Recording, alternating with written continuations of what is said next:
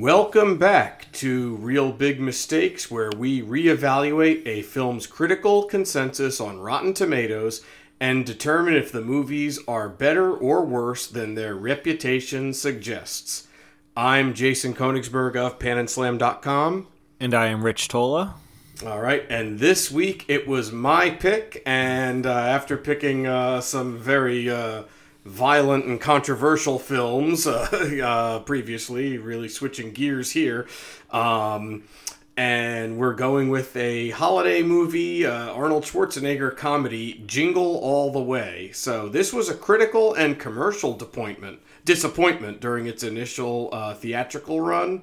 Uh, but I feel like it has since, or obviously it has since, become a recurring holiday movie staple. And uh, this, it just celebrated this week its 25th anniversary. So, what better time than now to discuss if Jingle All the Way is indeed a fun, family friendly Christmas classic, or if the critics were right and this is just another Reel Big Mistake. So, Rich, do you have any memories of Jingle All the Way? You've seen it before this week, haven't you? Uh, yes, I've seen it before. Um, I did not see this in the theater for sure, because um, I remember thinking it looked stupid when I was thirteen. um, yeah. And that's that's how old I was when it came out. And I remember a friend seeing it and me saying like, "So who gets the Turbo Man?" Because I figured one of them would. Um, because that's all like I was just like sum up the movie for me like who ends up getting it? Um, ruin the ending because yeah, I don't want to see. It you actually you do that with me sometimes when I'll tell you I saw a movie and it's really good you're like all right I'm never gonna see it. What ha- you'll just have me ruin the ending for you. Yeah. So it's good to know you were the same at 13 as you are now because that's definitely the way you are. I'll, I'll come you know oh my god this movie was incredible or you'll text me how was it? Oh it was great. All right what happens at the end? I'm like really? That's what you want to know? You're like, yes. But okay. sometimes that makes me want to watch it more. Um, as is, I mean, with this movie, I I didn't uh, want to see it, and then ended up seeing it, and I knew the ending. Um, so this then movie I remember, isn't really a plot based movie. Let's face no, it. No, no. Um, so then I remember watching it over a friend's house uh, much later uh, nah, maybe not that much later, but probably in high school or maybe like eighth grade. So yeah, mm-hmm. maybe not that much. Maybe like when it came out on video. Okay. Uh, I remember we rented it, um, and um, it, it, was it was a girl. It was a, the my friend was a girl, and and she is one of those people that just like laughs at everything, and it's like a contagious laugh where you know those people like where they you know you just laugh too because of their laugh. Um, okay so I remember just like us watching it, and and maybe it was just the company I was with, but uh, just love it. Yeah, we both laughed so much, and and thought it was so you know obviously uh, corny at times, but just funny and, and silly, and and uh, ever since then I've liked it as a as a movie, and um, you know it's it's like you said, kind of like a holiday staple, and uh, as long as you know what you're getting into and you don't take it too seriously, um, I think it's enjoyable, but uh, yeah, that's that's my memories of this movie. How about you?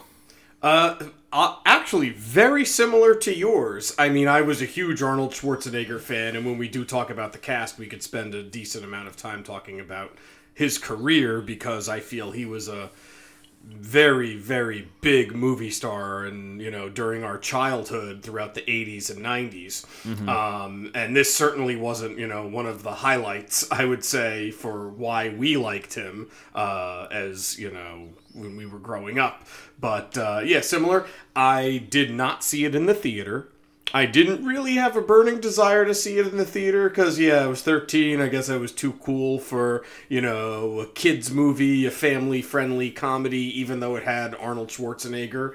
Um, but uh, I, I did not see it. Uh, but actually, similar to your um, story that you were telling me, this movie, the ending was ruined for me because my cousin, or my cousins maybe, and my aunt saw it, and then I remember over Thanksgiving dinner they loved it. And my aunt is, you know how those people will describe the movie and they'll tell you everything and they'll tell you things you don't want to know. Like, mm-hmm. I also had this happen to me around the same time. Remember my best friend's wedding with Julia Roberts? Yeah. Okay, someone literally, the, I said, "Oh, how was it?" And literally, they said it was good, but I blank, and she just said the ending, and I was like, "Okay, great. Now I don't have to see that one."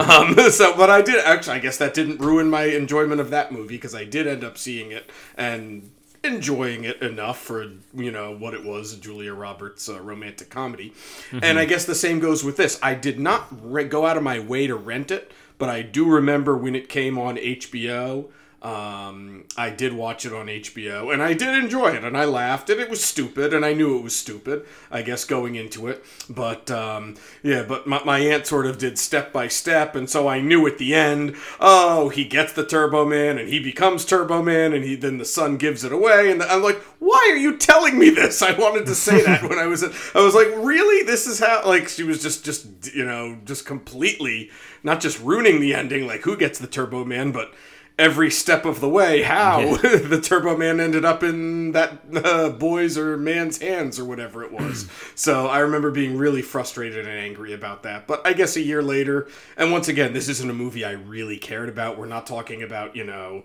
where it's sort of like the ending, like the usual suspects or the Sixth Sense or Citizen Kane, where, oh my god, you know, the ending could make or break the film, uh, Right. you know, or Planet of the Apes. It wasn't like that. It was, it's a freaking doll in a kids comedy movie uh that just whatever. So very similar uh to you. I do remember my aunt ruining it over thanksgiving of 1996 and me being uh frustrated about that but uh yeah and then when i eventually did see it i enjoyed it. So uh this movie was a box office disappointment.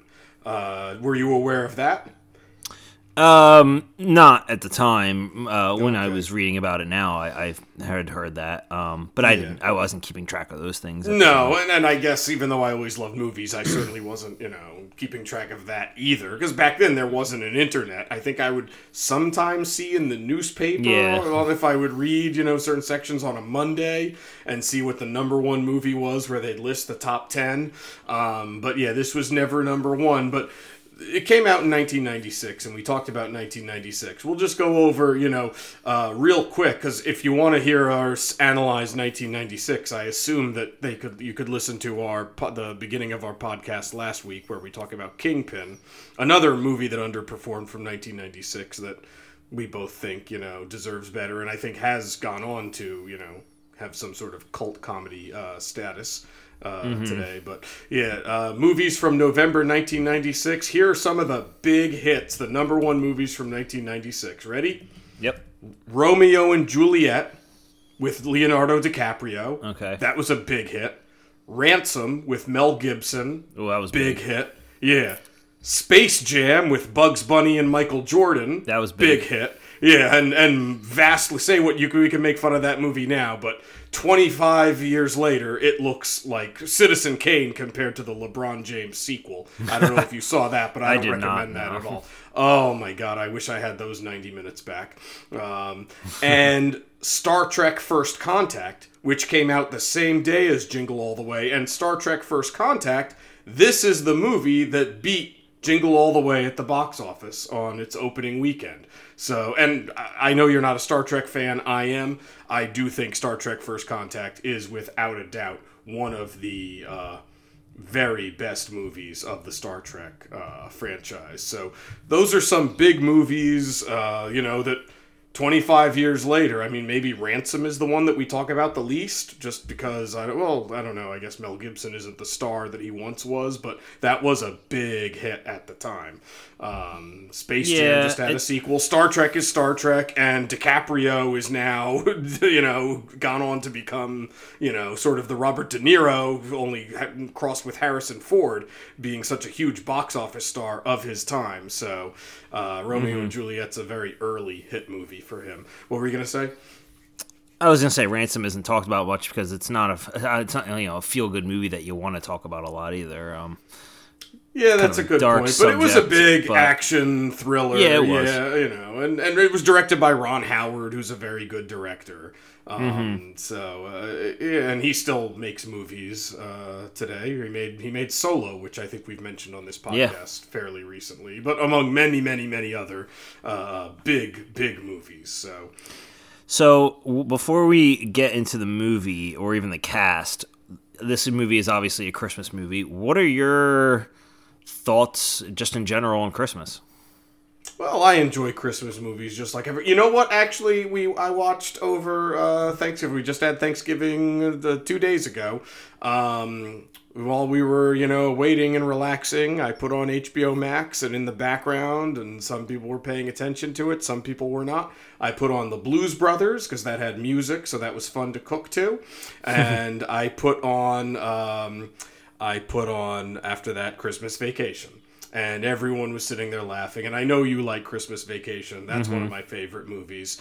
Um, yeah, Jingle All the Way has sort of, you know, over time, over the past 25 years, made its way into being one of those perennial Christmas movies that I, I'm sure, you know what, a lot of people younger than us, the younger generation, this may be their introduction to Arnold Schwarzenegger, where we knew him from Terminator, we knew him from uh, True Lies, or we knew him from Predator and these big, tough action movies. Or even Twins. something Twins, even something milder like Twins or Kindergarten Cop. Yeah. So this was his fourth comedy at the time. So, and Arnold doing comedy was originally Twins was a big gamble, uh, and that's a whole different story we could talk about uh, with that. But um, yeah, so kids may know Arnold just from Jing- the guy from Jingle All the Way, and then maybe they'll eventually, when they get older, you know, rediscover Predator or Terminator or uh, Terminator Two or those sorts of things. Um, so- Kindergarten Cop wasn't that before this? Kindergarten Cop was before this. Yeah, this was his fourth. He he made four comedies before this. The previous three were all directed by the same guy, Ivan Reitman, who did Ghostbusters. Oh, okay. Um, yeah, so Ivan Reitman directed. I guess they're friends, or they really liked working together. Ivan Reitman directed him in Twins, which I'll just tell you the story real quick. Twins was a huge gamble, and it was for Arnold, for Danny DeVito, and for the director Ivan Reitman. The studios, no one wanted to make that movie. Studios said no one's going to want to see Arnold Schwarzenegger in a comedy. He can't do it.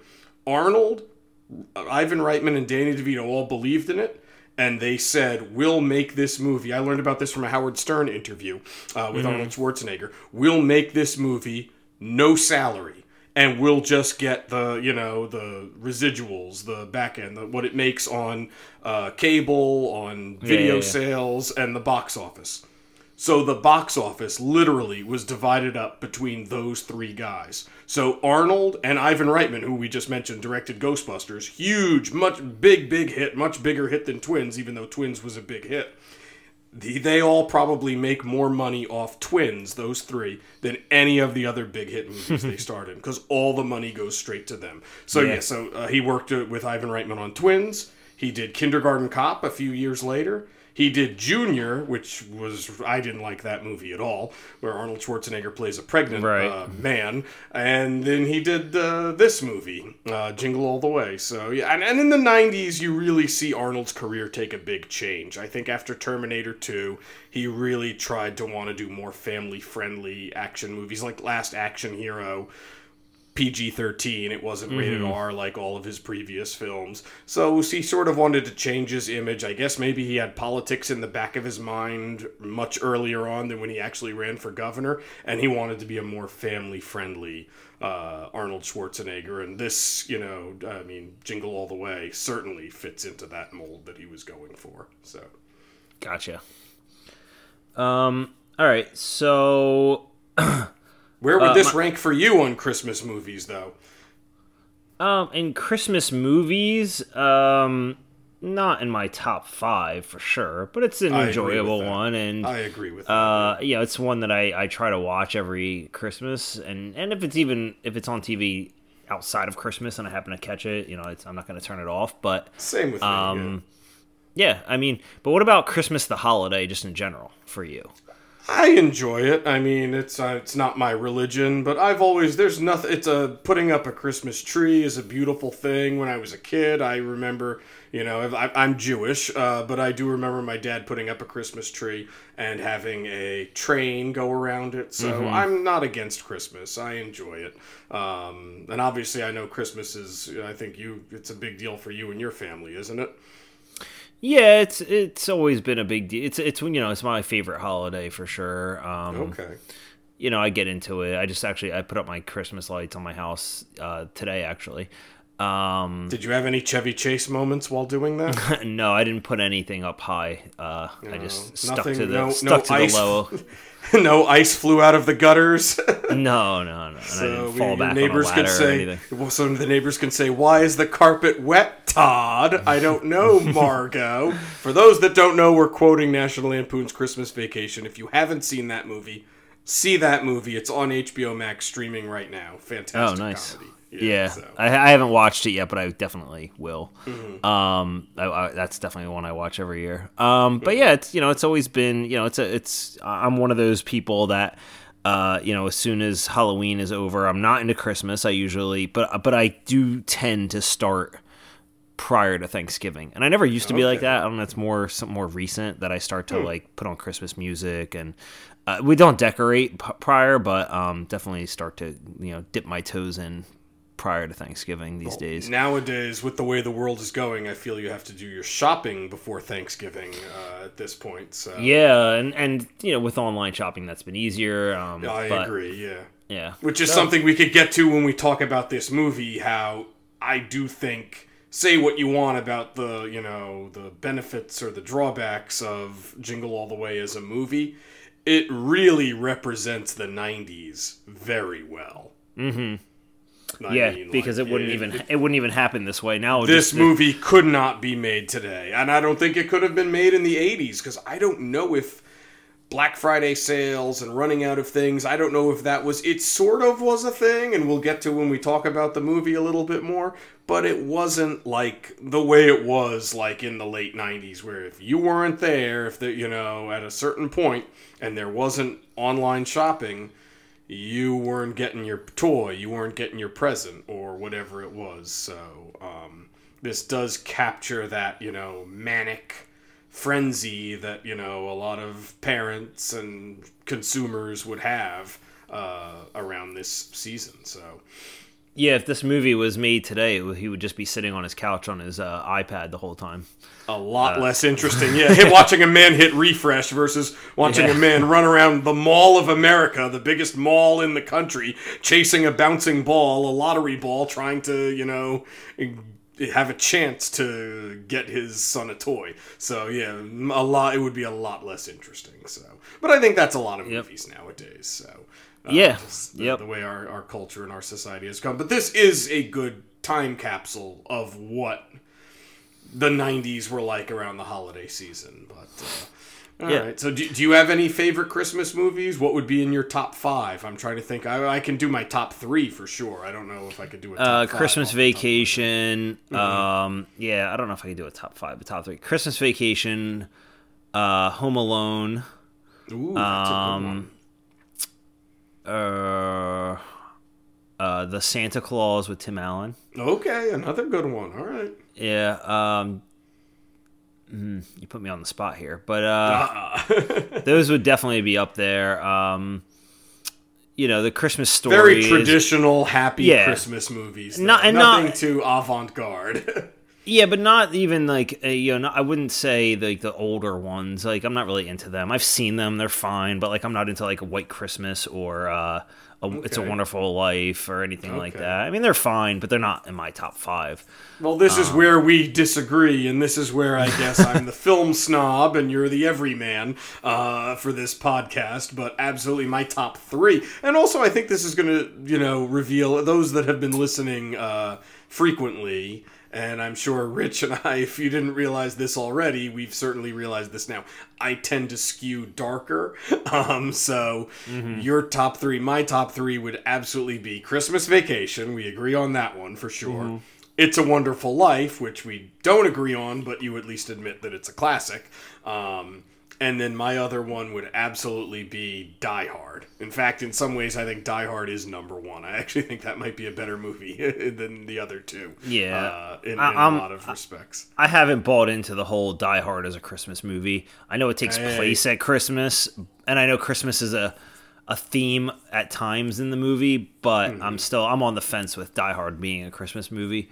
Um, but you know, I'm, I'm not going to argue against it. Fair enough, but it's it's I a great movie. Whether it's Christmas, whether it's Hanukkah, whether it's Easter, okay, it's uh, or Thanksgiving, whatever the holiday party was at Nakatomi Plaza. it to me, it's not the holiday season officially until I see Hans Gruber fall from Nakatomi Plaza. So uh, I, I do plan on watching that movie within the next week or so. Um, so I definitely that's that's one. And then I also you know some other ones off the top of my head. I love The Long Kiss Goodnight. To me, that's a Christmas movie. Um, I love Lethal Weapon. Uh, The Ref. takes place at Christmas movie. The Ref, I love. Yeah, so Bad Santa. So these are all, but all the ones you mentioned, I think, are very good movies as well. So I'm not just this, you know, fan of dark, violent, uh, you know, Yeah, no, no, I know. revisionist Christmas movies. I, I like I like a Christmas story. I don't love it because it was it's just I agree. overplayed. I agree. I Um, like. I've never loved that movie the way I love "It's a Wonderful Life" or "Christmas Vacation." It usually Right. gets you know mentioned in the top three, but I I don't think that would be in my certainly not my top five. Maybe not even in my top ten because everything you named beforehand I think is a better movie than that. All right. Um. All right. So let's start getting into this one in terms of. Uh, let's well. Let's talk about the cast. We mentioned Arnold. Obviously, um, he is the star. He plays Howard Howie Langston. Um, he's the father in the movie. Um, he you know, different from like you said, comedy role. We mostly known for his action roles. Um, I think Conan the Barbarian was probably his, his first film, right? Besides, that was like his first Iron. big breakout movie. Yeah, he did a few others beforehand, but it, Arnold Schwarzenegger as a leading man, as the Arnold we know him today, uh, started with Conan the Barbarian. Uh, have you seen that movie? Do you like that movie? no, I never saw it. Okay, I highly recommend it. The one flaw of it is, and I guess it's a combination of two things. One, Arnold's English wasn't that good in 1982 or 81 when they filmed it. And two, Dino De Laurentiis agreed that Arnold physically was, you know, perfect to play Conan, the producer, but he did not want Arnold to speak. So Arnold literally, he doesn't speak uh, for the first hour of the movie. He doesn't actually say any dialogue. Yeah. And then he eventually does, and he sounds exactly like Arnold. And Dino De Laurentiis, the producer, kept taking his lines away. Arnold would argue with him that he'd take more lines away. So, it, but it turned out to be a very good movie. So, uh, I, I think that was his first, you know, leading role where American audiences were like, okay. And then his first big, big role came two years later with The Terminator, James Yep. Cameron's uh, big, first big movie. Um, yeah, I mean, I you know know him from those movies as well. I mean, I didn't, I never saw Conan, but I knew he was in them. Obviously, Terminator, Terminator 2 um, Twins. I remember seeing him in as a as as a kid. Um, yeah, I think that was. I mean, I think those are the movies I, when I think back to my earliest memories of Arnold Schwarzenegger. That those are the movies I think of. I notice you didn't mention Predator. You know how much I love Predator because we did Predator 2 on this podcast. And you hadn't seen it, or you had only seen it once prior to uh, this podcast, if I'm not mistaken. Predator Two.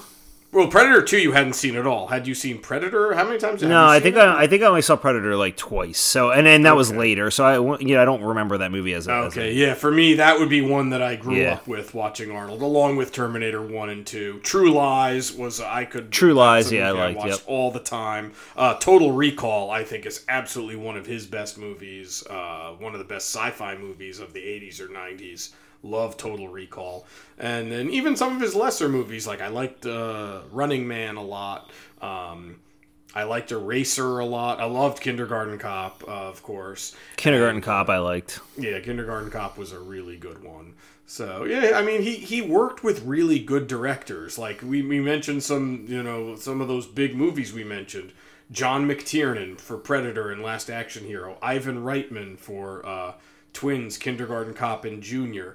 Uh, James Cameron for the Terminator 1 and 2 and True Lies. Paul Verhoeven, who directed him in Total Recall. These were some of the best directors of their eras in some of their biggest and best movies. So he, he was very fortunate, you know, to work with such talented directors uh, during this time. Yeah. Um.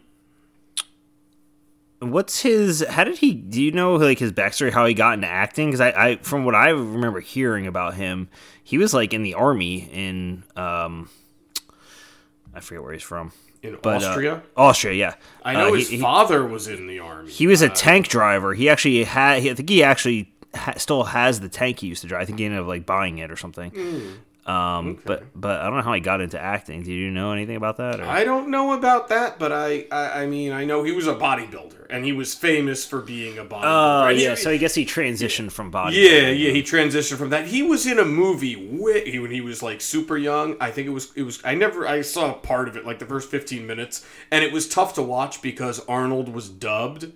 And you and I and anyone who's seen even one Arnold Schwarzenegger movie, you'll never forget that voice. You know what he sounds like. So seeing this other voice come out of mm-hmm. Arnold Schwarzenegger that just sounded like a generic American voice, okay, it didn't. It really was, you know, took me out of the movie every time. But it was called Hercules in New York, and that was very cheap early on.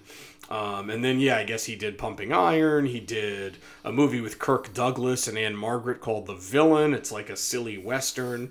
Um, so he didn't really, uh, I don't know. But then somehow, I guess John Milius, who cast him as in Conan, he really wanted him to be Conan. And honestly, at the t- even back then or even today, I don't know if anyone could have played Conan and looked like that. Um, they keep saying they're going to make a third one, but they've been saying that for oh, I don't know. 20 30 plus years. So who knows if because it was originally supposed to be a trilogy but then what happened was after conan the destroyer the second one arnold just became huge and he i don't know why they never went back but uh, yeah he's under contract technically. I believe he's still under or was decades ago under contract to make a third conan movie So, Interesting. yeah Um, all right, so um, starring across from him as Myron Larrabee uh, is Sinbad, um, stand-up comedian. Um, I remember him early on. I remember he was in a movie called Nece- Necessary Roughness, which was like a football version of Major League, or at least was trying to be. I never Um, saw that um, yeah, it's not very good. He Um, was in some disney movie where he's a bodyguard for a uh, yeah, First the- Kid. First Kid. That, That I, I came out the same that. year as this movie. Okay, so Sinbad had he was in the Coneheads movie. He was in um, A Different World, which was a spin-off of The Cosby remember Show. That. Okay, I remember that. Um, I remember his stand up being very family friendly. Like he would have HBO specials and like, you know, I did you see George Carlin or Andrew Dice Clay or I don't know, Dennis Miller, like popular stand up comedians in the 90s at the time. Uh, and then you would see Sinbad and it's like, oh, this is, you know, he was sort of like the Seinfeld of the early 90s or I don't know, not not quite as good, but uh, He was in a movie called House Guest with also with Phil Hartman. also with Phil that? Hartman. Yeah, so he was. I do. Um, I never saw the whole thing, but I but I am aware of it. Did you see it? Was it any I- good? I did see it. Yes. Um, Okay. As a kid, I remember thinking it was fun, like funny, but you know, I'm sure it doesn't hold up. But yeah. Um, then that's One pretty other much. thing that what were you gonna say? Go ahead. I was gonna say that's pretty much all I have to say about Sinbad in terms of an actor. Yeah, popped up in random movies. Yeah. I remember his HBO specials. I think he had a sitcom also in the '90s. So Yeah, early to think he mid did, '90s, too. he was very popular. Then somehow it just sort of uh, trailed off. He was in an HBO movie that I liked. I think it was called The Cherokee Kid. It was him, Okay. Ernie Hudson. I remember, it was a western, a comedy western. It was pretty good. Um, one one other thing that I wanted to say though about Arnold, this you know with the family friendly thing, this is sort of towards the tail end of his career where he was you know still a big box office draw because this movie underperformed. And he had two movies come out in '96. Uh, he had Eraser in the summer of 1996. And th- did you like Eraser? Did you ever see that? I never saw Eraser. I actually really like it. It's not Terminator or Predator or True Lies, but it's a good 90s action movie. And it did respectable business, but it didn't do Arnold Schwarzenegger business, where Terminator Yeah. 2 and True Lies and Total Recall, they were like the biggest, you know, top three or number one movies of the year or something. This wasn't quite in that category, so people looked at it as a flop because, well, it wasn't Independence Day or Twister, which had bigger special effects that summer. Um, And then he did this, which didn't come out, and then he followed this, but he was still able to get his biggest paycheck. His biggest paycheck actually ended up being uh, his next movie. Do you remember what he did? He had one movie in 1997, summer of 1997, uh, that came out. And that was to date his highest paycheck, like over twenty million dollars. Mm, no, I was gonna say Terminator Three, but that must that was That was than that. was that was win because he needed a hit. Okay, so that yeah, was yeah. why he didn't go back to Terminator until 2000 and summer of 2003, I believe, is when Okay. Terminator 3 came out. Uh, so we were in college by the time that happened. Nope, this was a big big bomb that uh, almost single handedly killed Batman and the comic or it did. Oh, kill okay, Batman now I know and the comic book, uh, you know, movie craze. Uh, He was Mm-hmm. Mister Freeze, woefully miscast as Mister Freeze in Batman and Robin. yeah, that was terrible. That was terrible, and he's awful in it. He I was mean, terrible. Yeah, everything about it is terrible. But it's I, I really go there's YouTube videos where you just see his clips where it freeze, ice, chill, you know, and he just every single line was Yeah, some every- sort of everything's a ice pun. pun. Yeah. Yeah. But uh, it's like he never acted before. And I mean, I'm Mm-hmm. not saying he deserved to win an Oscar for maybe anything, but you know, he's he's a good actor, a convincing actor in all the roles that he picks. You know, he's never usually the problem with his movies, but that it was like he never acted before. that was really weird how bad he was. Um, so yeah, it's just this came at that time where he was really trying to change his image, and also Batman and Robin was a big flop. Eraser underperformed. This underperformed. So you know he's sort of, and then after that he had to take like two or three years off. He had uh, open heart surgery. Oh, okay. Uh, so then after that he didn't make another movie until End of Days. which Yeah, yeah, yeah. In 1999, so and that didn't do so well either. So this was sort of yeah. Looking back now, it's kind of like the beginning of the end of Arnold as a big you know marquee uh, name to where you just put his name in front of a movie and it you know sells and it's going to make a hundred million dollars. Now Mm-hmm. it wasn't a guarantee anymore around this point. All right. Um, so Phil Hartman uh, is also in this. He plays Ted. Um, he is um, Ted Ted Mountain, I guess is his name. Um, he's the neighbor who is uh, divorced dad and is kind of like the envy of all the women in the neighborhood. Uh, and he has he has his eyes on um, uh, Arnold's wife, who is uh, played by Rita Wilson. Um, So Phil Hartman, how this is toward uh, how how much longer after this was he killed?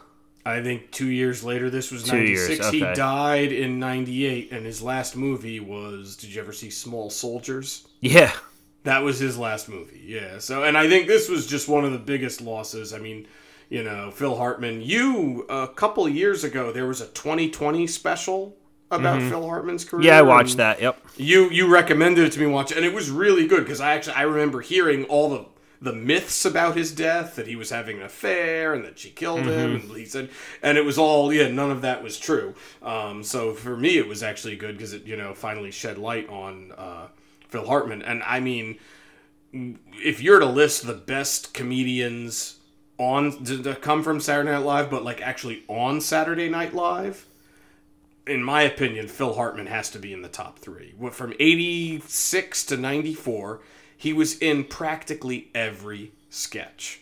He was just huge. He was, and he was, you know, a very generous performer. Because I'm thinking of Chris Farley, uh, Matt Foley, Van Down by the River. He's in that. You look at so many great sketches. I feel like he was so valuable to Saturday Night Live, but because of the type of performer that he was, or the the fact he was older, you know, he wasn't the showier one, but he was fantastic on that show. And I mean, were you a big Phil Hartman fan? I'd imagine you were.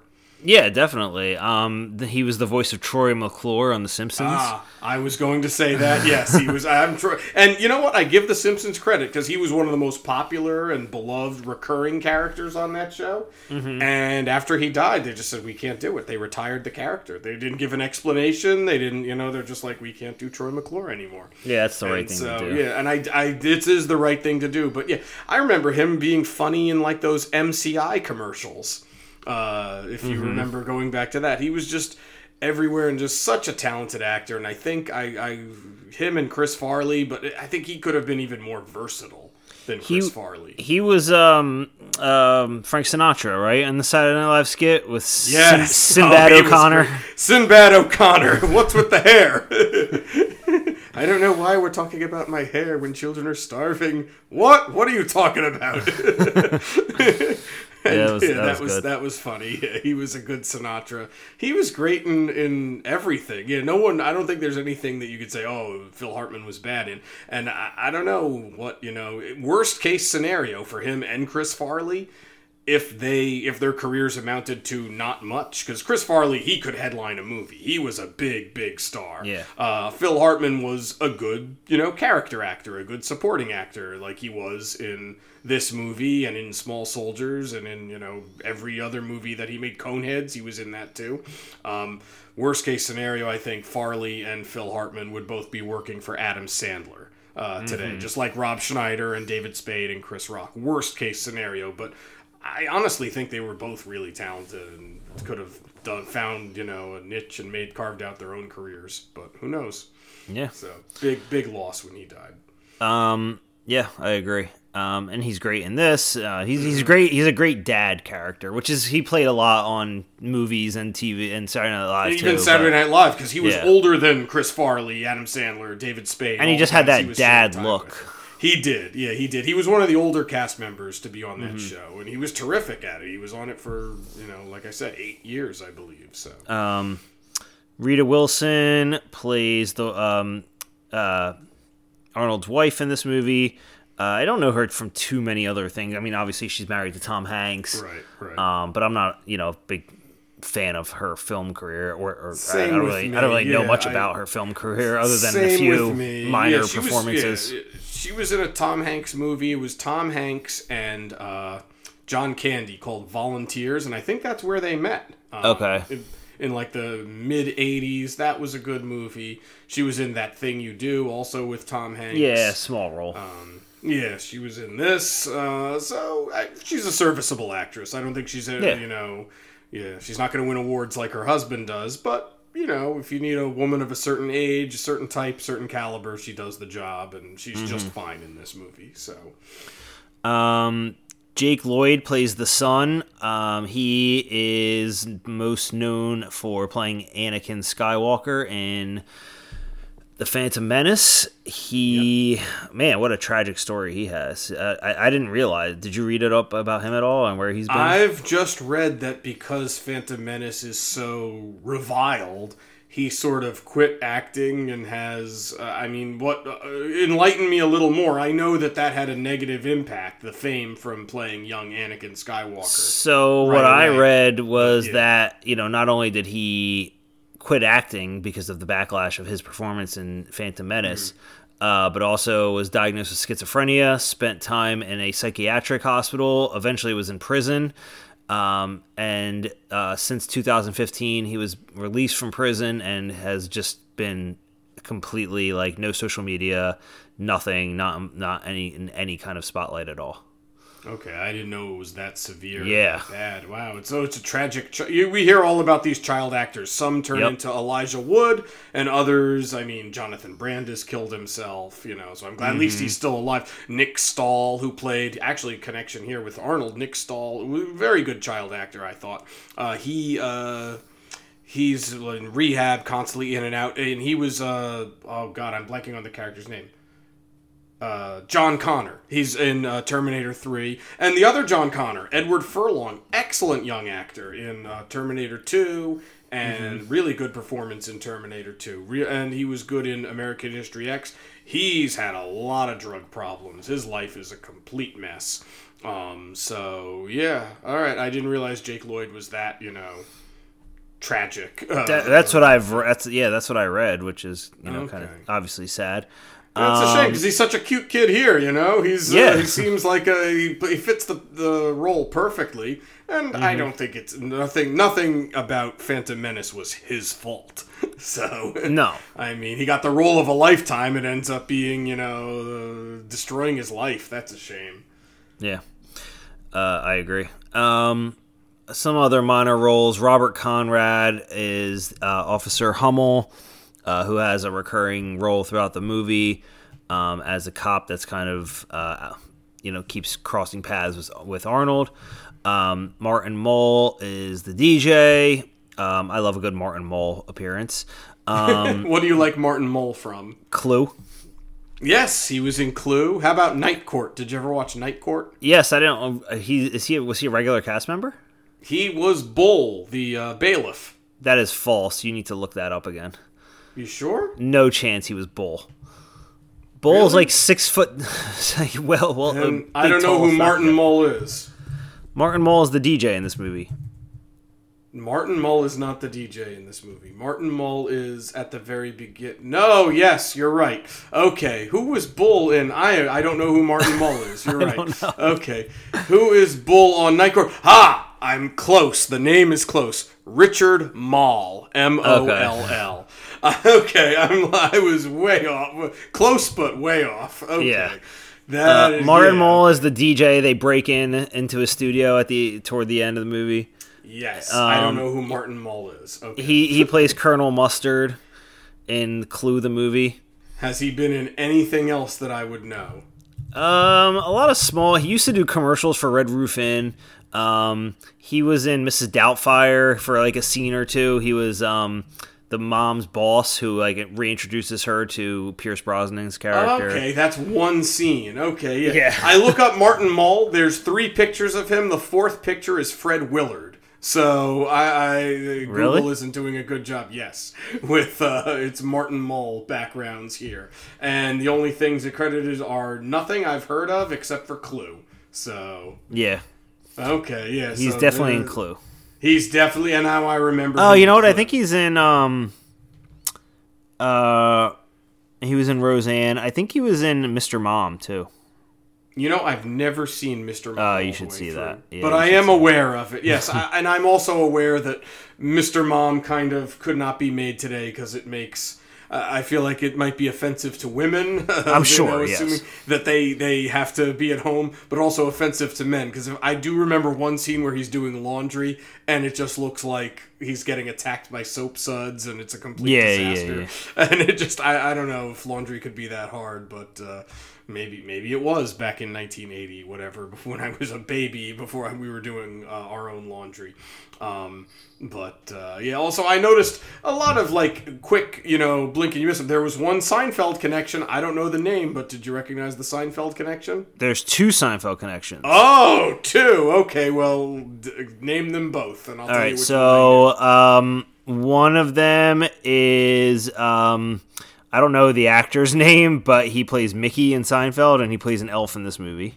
And I don't know the actor's name either, but yes, that is clearly Kramer's friend Mickey. Um, and yes, he's Yes.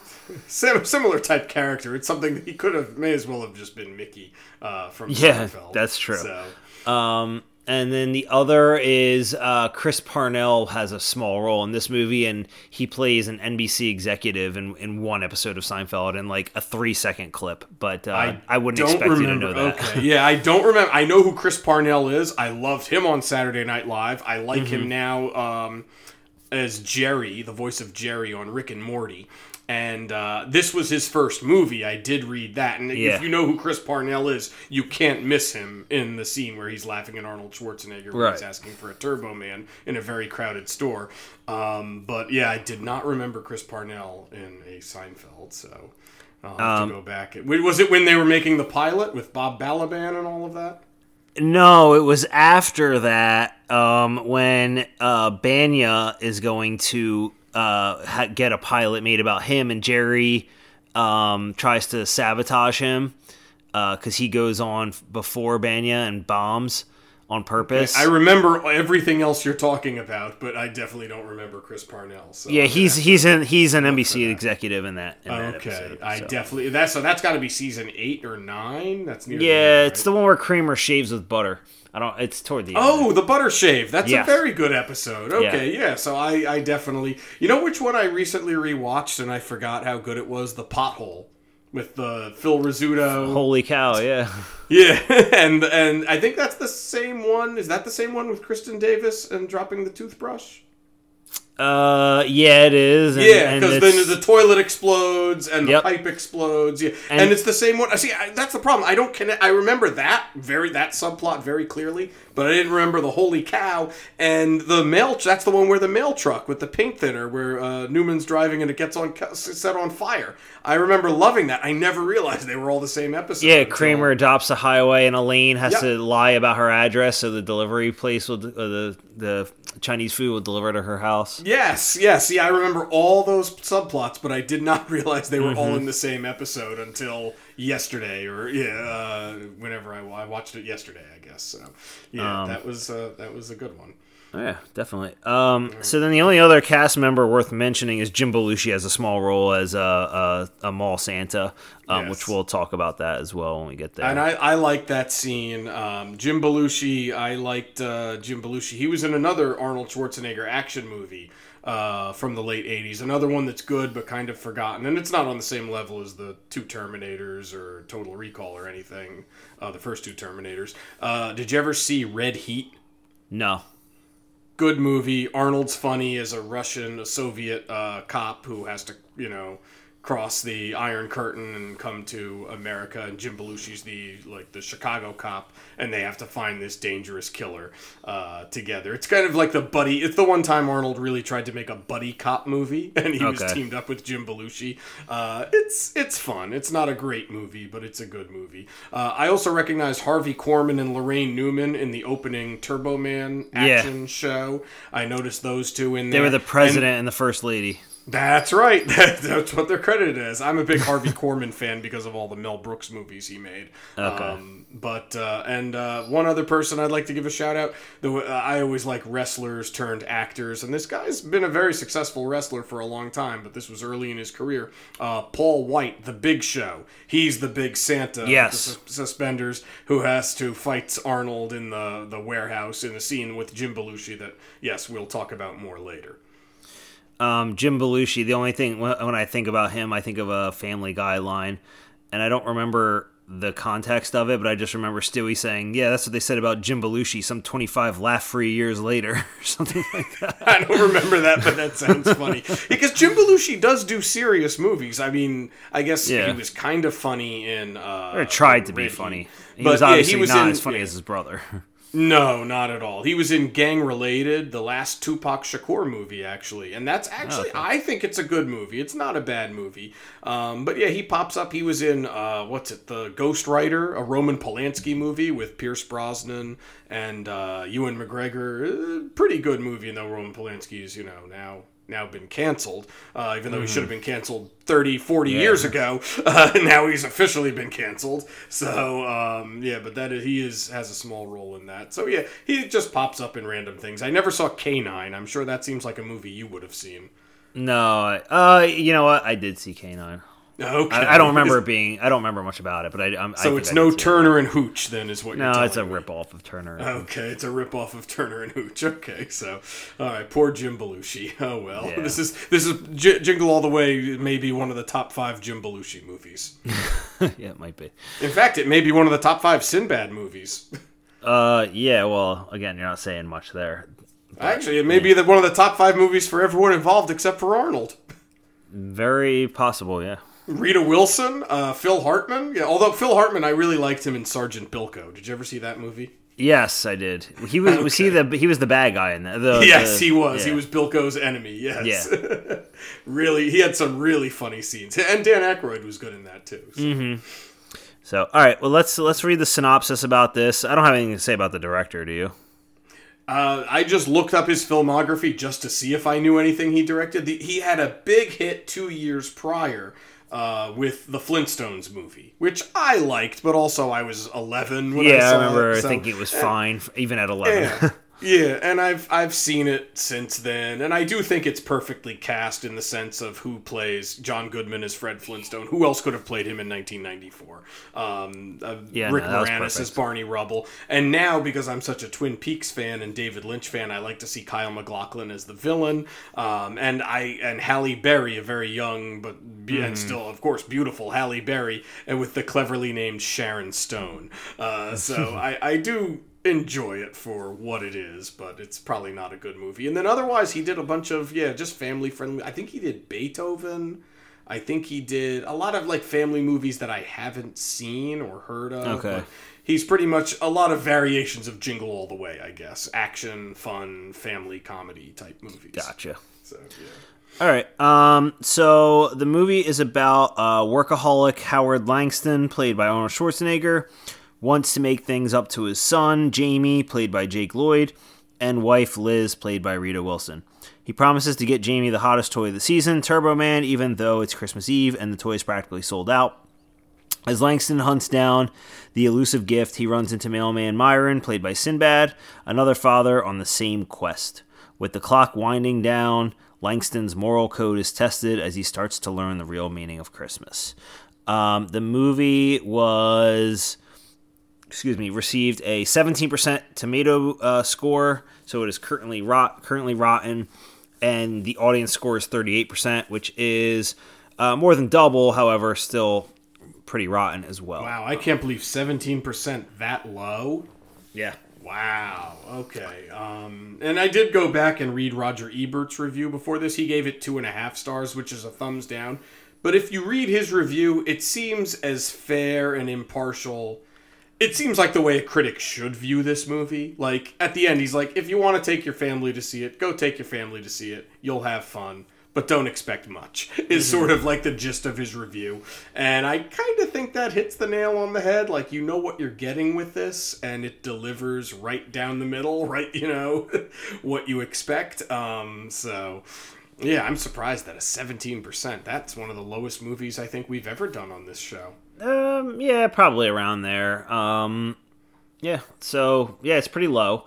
Um, so the movie starts off with uh, with a Turbo Man the show. It's basically like you're watching the, the clip from the show, um, which is basically like a ripoff of uh, Power Rangers, right?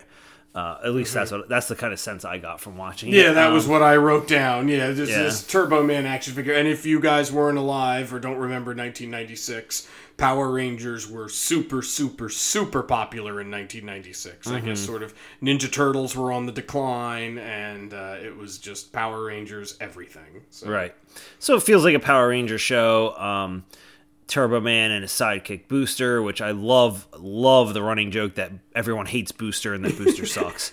That, that's the best moment that Sinbad had is, is at the parade near the end. Shut up, Booster. Nobody likes Nobody you. likes you. and knocked him off the uh, the uh, the parade float. Oh, we didn't mention that actor who plays Uh, Booster. Curtis Armstrong, yeah, from uh, Better. I know him from Better Off Dead, uh, Risky Business, and uh, Revenge of the Nerds. Revenge of the Nerds is what comes to mind for me first when I see him. But yeah, all all all very good, iconic. Uh, I forgot that he was in this. It's very small role, but um, It is. It's one scene basically, but then I think you hear his voice under the booster. You do, uh, yeah. Outfit for once again, he's definitely not in this movie for more than ten minutes. And and the best part of the scene you just mentioned, where Sinbad says no one likes you and punches him or knocks him off the float, is that after he gets knocked off the float, all the kids that are around him start beating him up too because no one likes him. that's a nice, that's a good insult injury. See, this movie has a lot. Look, we're not even, we're, we're, we're, you know, we've got an hour and twenty minutes before we get to that part. Uh, but yeah, there's there's a lot of moments I think like that where it's it's clever comedy that you know it, that definitely deserves better than seventeen percent. I could understand not liking this movie or not respecting this movie. Heck, I don't respect it, but it's seventeen percent. Yeah, okay, all right. So yeah, That's keep low, going yeah. from the beginning. Yeah, that's All right. Uh, so then you know it turns out it's just you know a TV show that Jamie, um, Jake Lloyd's character, is watching. Um, he's taught you know he's getting ready for his karate event. He's getting his purple belt presented to him. Um, Dad misses everything. Uh, it's clear from the start that he's a workaholic and not a very present father. You're my number one customer. Um, Yeah, you're my number one customer. He says That was something else my aunt ruined in the description uh, over Thanksgiving dinner, saying, Yes, he keeps saying over the phone, You're my number one customer. And then even when his wife calls, he tells her, You're my number one customer. God. Why exact? So you can just imagine me rolling my eyes, 13 year old me being like, Oh my God. That's so random that she would even mention that part. She it uh, when I tell you she ruined the movie, she ruined the movie. But apparently she didn't, because a year later when I saw it on HBO, I still enjoyed it. But yeah, so but but I do that scene sticks out in my head because one, he says it like what fifteen times in Yeah. five seconds, and uh, you know, and he also. Um, you know, I I heard it before I even saw it, so I right away I'm like, oh god, here it is. She was right. Yeah. So he's uh it's it's the Christmas party at his work. He's, you know, working late. He's he knows he has to leave. He's trying to get to his son's the karate thing. Um he's driving, he hits traffic. He thinks like he has a great idea to drive in the shoulder, which, you know, obviously for First of all, he, he acts like he's the first person to ever think of that when he does it. Like That is true, Ooh, I could drive in the shoulder. Or, meanwhile, it's probably like one of the most dangerous things you could do. Um, And he also then passes a cop, and the cop pulls him over, gives him a ticket. Um, and this is a cop that we will see throughout the movie. He gets Because to the, apparently there's only one cop in Minneapolis, Minnesota. right. Yes, in a big city, there's only one cop, and he's on a motorcycle in in, in winter in Minneapolis, uh, which I'm that sure that also that does not make sense. sure is pretty cruel to that guy, but. yeah, and he's an older looking guy. That's Yes. Robert Conrad, I believe. So yeah, he's he's not a young uh, spry you know kid. He's an older police officer. Yep. Meanwhile, at the karate uh, show, Phil Hartman is being established as like the uh, you know the envy of the neighborhood with the with the wives. Um, you know, asking him to come over and fix things. Um, clear sexual innuendos. Um, in, in terms of He's got the know- camcorder. He's Yeah, he's- videotaping. He's, he's just like the it. perfect dad that you could ask for. So he's father, a yeah. single mom's. He's the single mom's. Uh, uh, you know, ideal husband, or even Uh, a married woman's ideal husband. Well, yeah, but of course he doesn't want any of these other women. He only wants Rita Wilson, Right. And she does not take, you know, part in any of his advances. And they established that early on that even though she may have problems with her husband and his workaholic, you know, schedule and attitude, she is not interested in Phil Hartman at all. No, Um, what did you think of the dynamics about this family or this? I mean, I don't know. What did you think about because he's working, he's making all the money, like, and then you know he's getting all the crap, you know, for not being there because he's working and making all the money. Uh, did that sit well with you, or it seems like this was a recurring thing back in you know certain movies like this? Uh, it's a recurring thing. Um, first of all, we don't know that he's making all the money. We don't know what the mother does if she has a job. Um, Well, we know she's not working on thanks. He's she's doing mother things. She's a soccer mom. Yes, that's- But she that's may how- that's she the may picture work. that's painted, Yeah. yes. she may work, but he's He working- appears to, he appears to be the breadwinner. Yeah, Um, and he's working very long, very hard hours. Um, and also, I mean, I guess this is what life was like back then, you know, before Cyber Monday, and you had to go there and get the story. What did you think of the kid and how he talked to his father and all of that? Um, I think he's upset that uh, at times he's he's disrespectful and rude. Um, and just downright spoiled because he wants his power. uh, He wants his Turbo Man. I almost said Power Ranger. You know, and I just I know from talking to someone else who saw this, who I guess didn't grow up with the privilege that we had. you know, this was just Mm-hmm. for you know, I guess what we would call first world problems or Yeah. white people problems. Okay, she's like, here's the dad. He's working his butt off. He's making. Oh no, he's a horrible dad because he didn't go to his karate tournament and he didn't buy him the toy that he wants. Like it's very first world or first class, you know, upper class uh, problems that this family is going through. So I guess if you come from a different socioeconomic background, this movie. Maybe that would be why it's worth 17%. Maybe it's hard to relate to, but uh, yeah, I, don't mean, know. there's something to think about there, yeah. Because Yeah. Christmas should be more than presents, but you know what this movie was originally written. It was based on the Cabbage Patch Kid craze in the late Mm-hmm. '80s when they couldn't, they were running out of them. But also in the fall of 1996 when this came out. Do you remember Tickle Me Elmo? Yeah, I do. I I didn't in my head. I thought Tickle Me Elmo was before this, but I didn't real when I was reading. I was like, oh wow, this is all at the same time as Tickle Me At Elmo. the It's same time, so it was very timely. Yes, Yeah. that you know parents were waiting in line at Toys R Us for shipments of Tickle Me Elmo, hoping to get them, and many walking away disappointed.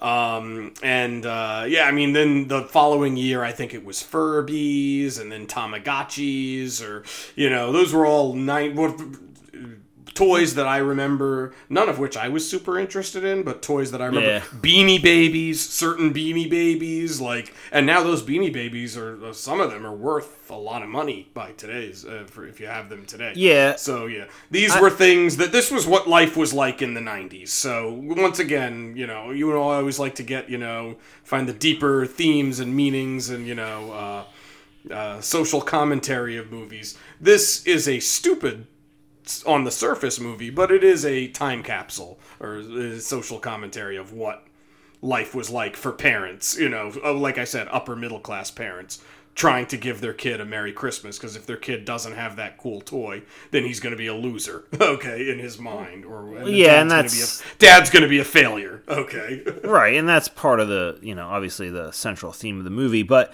um, yeah tickle me elmo was the probably the biggest i mean you mentioned some other ones they were big but not like tickle me elmo and the only other one prior to tickle me elmo that caused that much of a, a stir was the cabbage patch kids i mean that and that was the worst i think because i mean at the time I mean, people were getting trampled and, and Yeah, killed. do you remember the craze for the Cabbage Patch Kids? Because Well, we were. no, I don't remember that per se. No, I don't remember it. I just know I just read about it and had heard Yeah, same it. with me. Same with me. And I don't think I cared about Cabbage Patch Kids. I cared about Ghostbusters and He Man and uh, Ninja Turtles. I don't think I really cared as. I don't think I had Cabbage Patch Kids growing up. So. No, I think it was before uh, we were too young. I think it was right around the time we were born that that happened. Oh, anyway. okay, think It was er, very early '80s, um, and by the time we were older, I mean, Cabbage Patch Kids were everywhere. It wasn't like a big deal that like getting them Right. wasn't an issue. Um, Right, right, right. But yeah, so um, yeah, in terms of the dad work, you know, obviously. It, it's a catch twenty two, you know. He, he is he's working for the family, but he also then you know the sacrifices that he can't be at all the family functions at times. Um, you know, if you want a job that where you make a lot of money, chances are you Mm-hmm. have to sacrifice your time. Um, So you know, that's just. I mean, I, yeah. I mean, I, I I could see the. ki- I mean, the kid doesn't know any better. So as a kid, you know, when my you know, if my son was upset that I was going to work, I, I can't blame him. He doesn't know any better. You know, he just he wants to be around. He wants me to be around. You know, so I don't blame the kid um, as much. I mean. You know, and he just Eve, came across as spoiled and like pretty much. I, I did feel bad for the father that. You know, once again, it depends what perspective you bring to it. You know, so, Yeah, um, I, I didn't feel really bad for the father. I feel like, um, you know, I especially didn't feel bad for the father because it's revealed that the mother told him that to pick up this toy weeks ago, and he didn't. So, um, it's really his own fault that he's put in this situation. It's not the kid's fault. I mean, the kid is and then I guess he lies about it, and then Yeah, yeah, exactly. like like He- a typical male will do. Okay, Yeah, he ends up himself burying a himself deeper in a hole, bigger yeah. hole than than he is. Okay, so yeah, I just think it's very first world problems, and but it does capture. I like I keep saying American consumerism in a time that now feels like ancient history because and even I don't even think kids of this boy's age will even get the same kind of presents. I mean, I'm sure kids still have toys and stuffed animals and action figures. It's that different, will never though. go away. But it's different. I feel there's more electronics now. I remember, you know, Christmas seeing the piles and mountains of presents. And now I bet you, you know, they, every single video game we would buy like video game discs or cartridges Mm-hmm. and put them into the machine. Now it's just, you know, it's probably you could just download it and you pay, you just pay on your your On a your gift credit card or something, yeah. or on on your account, and that's it. And you download it, and oh, boom! Now you're playing the new Grand Theft Auto. I don't know, whatever the new or the new Super Mario, whatever the new video game is. Uh, so yeah, I don't even think kids get presents the same way they we received presents as children in the '80s and '90s. So Yep. No, it's it's different, and there's really I don't think there's that many action figures other than I uh you know for younger kids. Um, you know I I went to go to toy stores now look you know for Christmas and for my sons, um and you don't see that many action figures. You know, like there's like Paw Patrol and stuff like that, but that's like age three to four or five. Um, you know, you don't see Star Wars action figures no much Star anymore. Wars action figures or like There's I mean, when I was a kid I had Ninja but- Turtles. I yeah. didn't have Power Rangers. I had wrestling figures. We talked about how we both had all the Ghostbusters figures as kids. So um, I feel like you just don't see as much of that stuff anymore. Okay, Uh, because there's probably it's all online. So you you put an i a phone Yeah. or an iPad in front of your kids, and they that's you know they're taken care of for the next two to three hours, I'm sure, until they get hungry or have to go to the bathroom or need your help for something. Like you know that's Mm-hmm. kind of the way toys uh, or the way you know our minds have become programmed now. Yeah, when I was a kid, the toy store, you know, getting an action figure, getting a new wrestling figure, or a new Ninja Turtle toy, that was like the greatest thing in the world. You know, Yeah. and then as I got older, getting a new video game for my Super Nintendo. Oh my God, that was an amazing, you know, feeling. Uh, so yeah, it's it's just different now with streaming and with uh, electronics. So kids probably open up less presents. They may get more presents, or they may get the presents may be more expensive. more big, yeah, bigger tangible- presents. Yeah, the actual tangible opening of uh, you know all the gifts they probably get less than we got you know Mm-hmm. yeah or to a certain to a certain extent so um, yeah it's just uh, uh, okay it captures a different time so once again yeah give credit where credit is due Um, and there aren't even toy stores anymore yeah. Toys R Us is Toys R Us is anymore. gone, so yeah. Where so Target, Walmart? I mean, where else do you go to get toys? Yeah, Target has a, a good toy section. Obviously, Amazon, but you know, there's no real Okay, store. yeah, but but, but if but an actual retail store, you have Yeah. to go to one of those types Target, of big, Walmart, you know, um, Walmart, you know, department stores, I guess, something Yeah. like that. Yeah, exactly. This is just a toy store, yeah, like Toys R Us. That was the biggest one, but the mom and pop toy stores, you know, they're yeah, yeah, few and far between. yep. Um, did you notice on uh, Jamie's bedroom wall he had a big Captain America draw like uh, like artwork? I did notice there was a lot of Marvel. I saw Captain Yeah, America. Captain America Hulk, was so- very prominent, which is surprising given that this is before of the Avengers. Yeah, um, Yeah, this was 1996 yeah, when- he yeah. wasn't really a, a, that. I don't think he was that popular of a comic book character at that time. no. I feel like Batman and Superman. Batman was yeah, very exactly. popular because Bat. We just mentioned a year later, th- uh, this movie came out sandwiched between Batman Forever and Batman and Robin. So Mm-hmm. Batman was super popular throughout the '90s, starting you know with Tim Burton's 1989 Batman. Superman, I think everyone knew who Superman was, and Spider Man, I was aware of Spider. And you know what? When I was in the '90s, I liked the X Men cartoon on Fox Kids, so um, I would watch that on Saturday morning. So I mean, I guess I was aware of them, but they weren't what they are today. Okay, Right. where they're literally as popular, if not more popular than you know Batman was in the '90s, or Arnold Schwarzenegger was in the '90s. So he was the superhero we had growing up. Schwarzenegger, Stallone, Van Damme, they were kind of like real life superheroes, and then special effects, uh, CGI, computer effects came and you know sort of made them irrelevant because now Captain America and Superman can do things that no human could do. So, right. Um, so yeah, so uh, now Arnold has to go out and find the the uh, they call it a doll uh, multiple times in this movie, which um, I don't know. What are your thoughts on doll versus action figure? Eventually, somebody corrects him and says action figure, but I was gonna say if I was a kid, I would call it an action figure, Yeah. but it's a, I mean it's a, you could just call it a toy. You could Right, call it a it's, toy, it's yeah. a doll, it's a toy. I feel like those words are all interchangeable. If you want to get specific, I mean, is Barbie an action figure? I don't know. She's a figure. no, she's a doll. Oh, okay. I so I know. guess just teasing. I guess it's a little demeaning to the male masculine toys that are more I than guess, just yeah. dolls. Doll implies action something a girl Yeah. plays with, I Doll implies has a feminine uh, quality to it. All right. Okay. Um, yeah, so he has to find this, you know, the Turbo Man. He doesn't realize how hard it's going to be um, until, um, you know, the wife tips him off that he was supposed to get it weeks ago. So he has to head out in the morning, and get it. Um, I one thing that caught my eye the next you know the morning Christmas Eve morning when he goes out to get the doll. Uh, the son is wearing uh, eating Turbo Man cereal and wearing Turbo Man PJs, and that brought back a lot of memories for me. Actually, I, the Turbo Man cereal looked pretty good. I actually wanted it. Uh, but, it um, looked like Cookie Crisp a little did, bit, didn't it? I did notice that, yeah, that he- and I knew you'd make a comment about the cereal because Rich, as Rich has said, if we did a podcast about cereal, he would be the expert, I'd be the novice.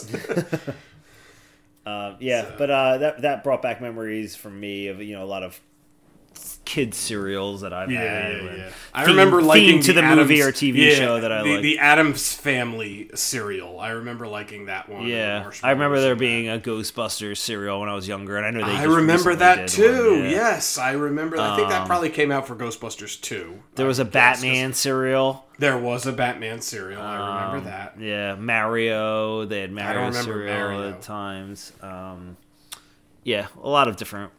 Did, well, what what uh, what PJs did you have? Children's PJs. I'm trying to remember ones that I had. I, I don't remember, but I re- just it just brought back that feeling of like Okay. I remember those things. I don't remember off the top of my head what what pajamas I had, but Oh, okay. I'm sure I had something. I'm pretty sure I had Masters of the Universe He-Man ones. I think Okay. I've seen pictures of that. But uh, and I actually think I might have had, believe it or not, Spider-Man ones. So, yeah, that something- that yeah. makes sense.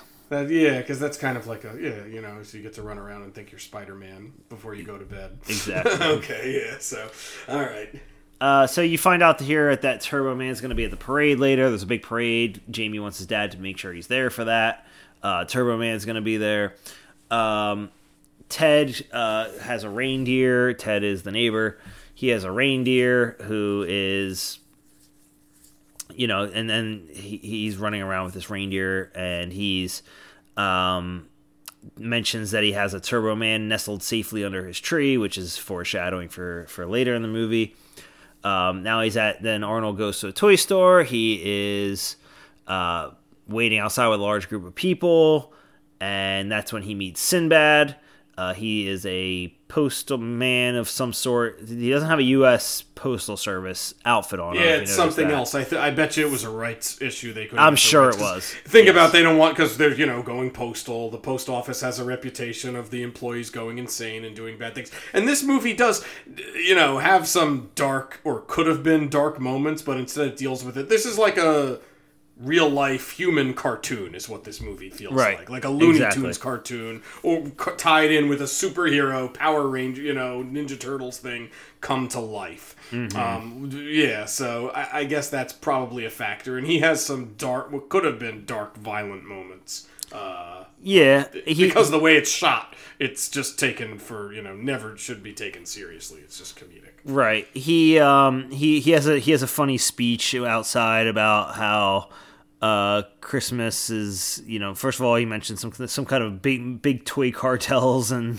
yeah um you know, just about how um toy how the toys are are crappy, but they you know, you have to go out and get them and it's basically trashing the whole idea of like the commercialism aspect of Christmas.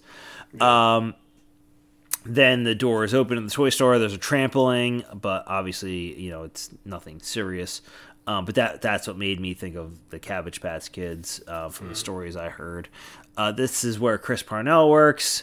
Um, Arnold says he is looking for a Turbo Man, and then Chris Parnell and another uh, store store employee laugh at his fit, laugh in his face. I've seen the other employee before. I don't know his name, but he definitely Yeah, both of them things. are excellent in this Mm-hmm. small role where the the obnoxious, you know, laughs that they give and then they get everyone else to laugh at them is really good. And then Arnold does deliver his Arnold, you know, he he took this movie for like those zoom cameras where it zooms in on his face looking surprised.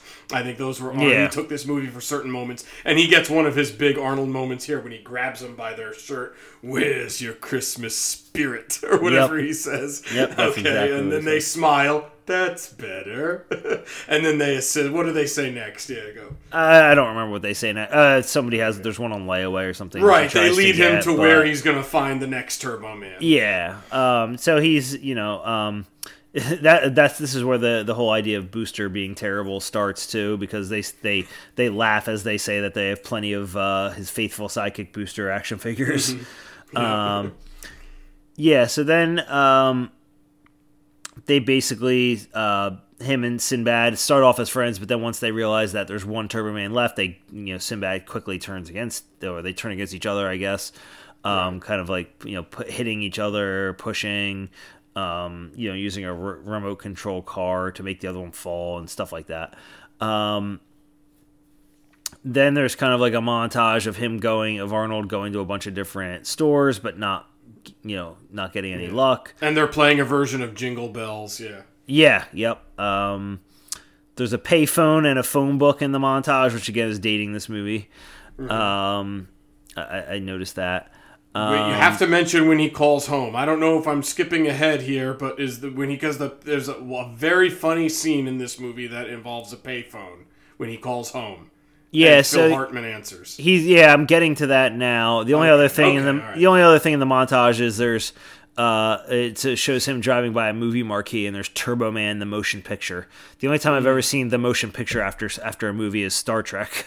Yep, Star Trek: The Motion Picture, the first Star Trek movie. Yeah, uh, which I like, but a lot of people don't like. It's no Star Trek: First Contact, that's for sure. Yeah. Um, did you? And I think there's also another funny Arnold moment where uh, he punches a stand uh, cardboard cutout. Oh yeah, and it comes back and hits Turbo Man, it comes back and hits him in the back of the head. Yeah, and then he gets a you know goes off on that. Uh, Uh-huh. So yeah, that's that's a good moment. Yep. Um, so uh, yeah, then there, then he calls his house and Ted answers the phone because he's uh, helping make cookies. Is that the scene you're talking about when he's Yes, like it is moaning about the cookies? yes. Oh, your wife's cookies are so good, but it's not. It's not Phil Hart. I, as, I love Phil Hartman, but this is this is one of the the classic Arnold Schwarzenegger moments. Okay. Uh-huh. Do you remember what he says? Put that cookie down. Put the cookie down Yeah. now. There's great YouTube mixes and remixes of it where they do it like a, a dance remix. Put the cookie, put the coo- put the cookie down now, over and over on a loop. It's it's pretty funny. So I Yeah. don't know, but his delivery of that line is it's it's a, a yeah, that classic. whole that whole scene is Yeah. funny. This may not be a classic Arnold Schwarzenegger movie, but that is a classic Arnold Schwarzenegger line. There's a few a few classic lines. Uh, we'll get to another one later that, that I Okay, always okay. remember. Uh, it's not an Arnold line, but it's about him. But um, yeah. Okay. So um, he ends up um, uh, knocking over.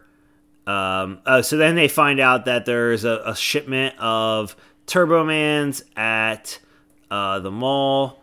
Um, so he has to go to Mall of America, which you had mentioned earlier, which is uh, I never been there. Have you ever been there or no?